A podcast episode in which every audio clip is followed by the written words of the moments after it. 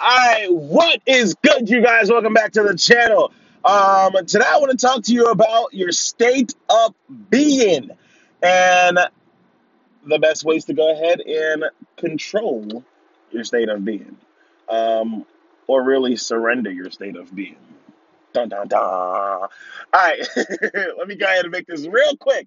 Um, your state of being consists of three things. Ah, three things: how you're thinking, how you're acting, and how you're feeling understand that one of those, if one of those are out of placement with how you want to be, like what you want your state of being to be, that you will be like not in the state that you want to be.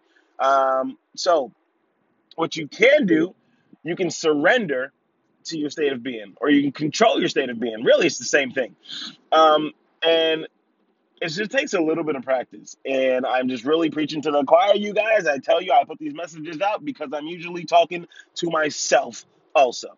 Um, what's happened to me the past couple days, like my thoughts were not all there. And also energy, I feel like plays a big part. I don't care how much you think, act, and feel the way you're supposed to, the way you want to think, act, and feel, there's always that underlying part of energy. Um, I really wish I could put this chart up here, but your personality is energy is at the base of everything. Oh, it's energy, and then it's your personality, and then it's like your values, and then it's um, and then it's a bunch of other stuff.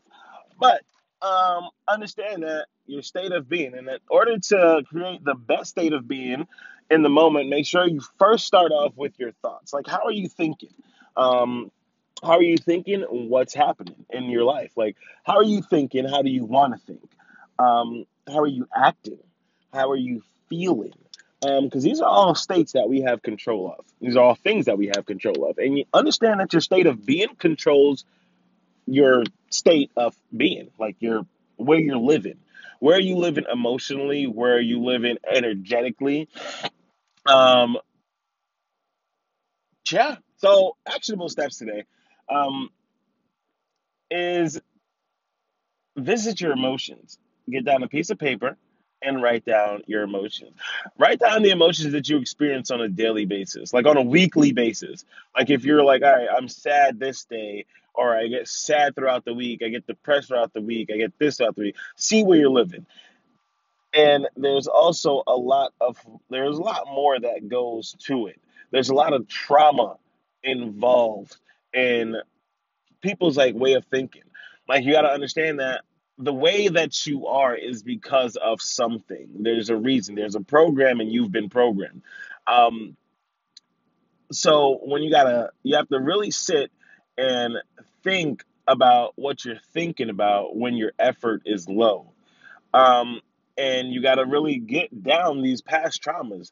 And I understand about programming of the subconscious mind. I'm all about that. But understand you have to remove some junk also.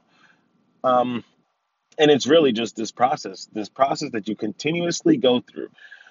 And yeah, you guys, this this was kind of like all over the place, but I just want you to know that I fucking love you all.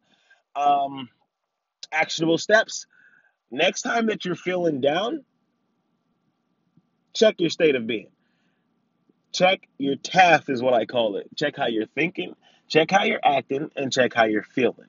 And if you can check those three things and then put into the universe what you want to feel, what you want to think, and what, how you want to act, and then go ahead and surrender that, the universe will do the rest. With that being said, I love you all. Much love and many blessings.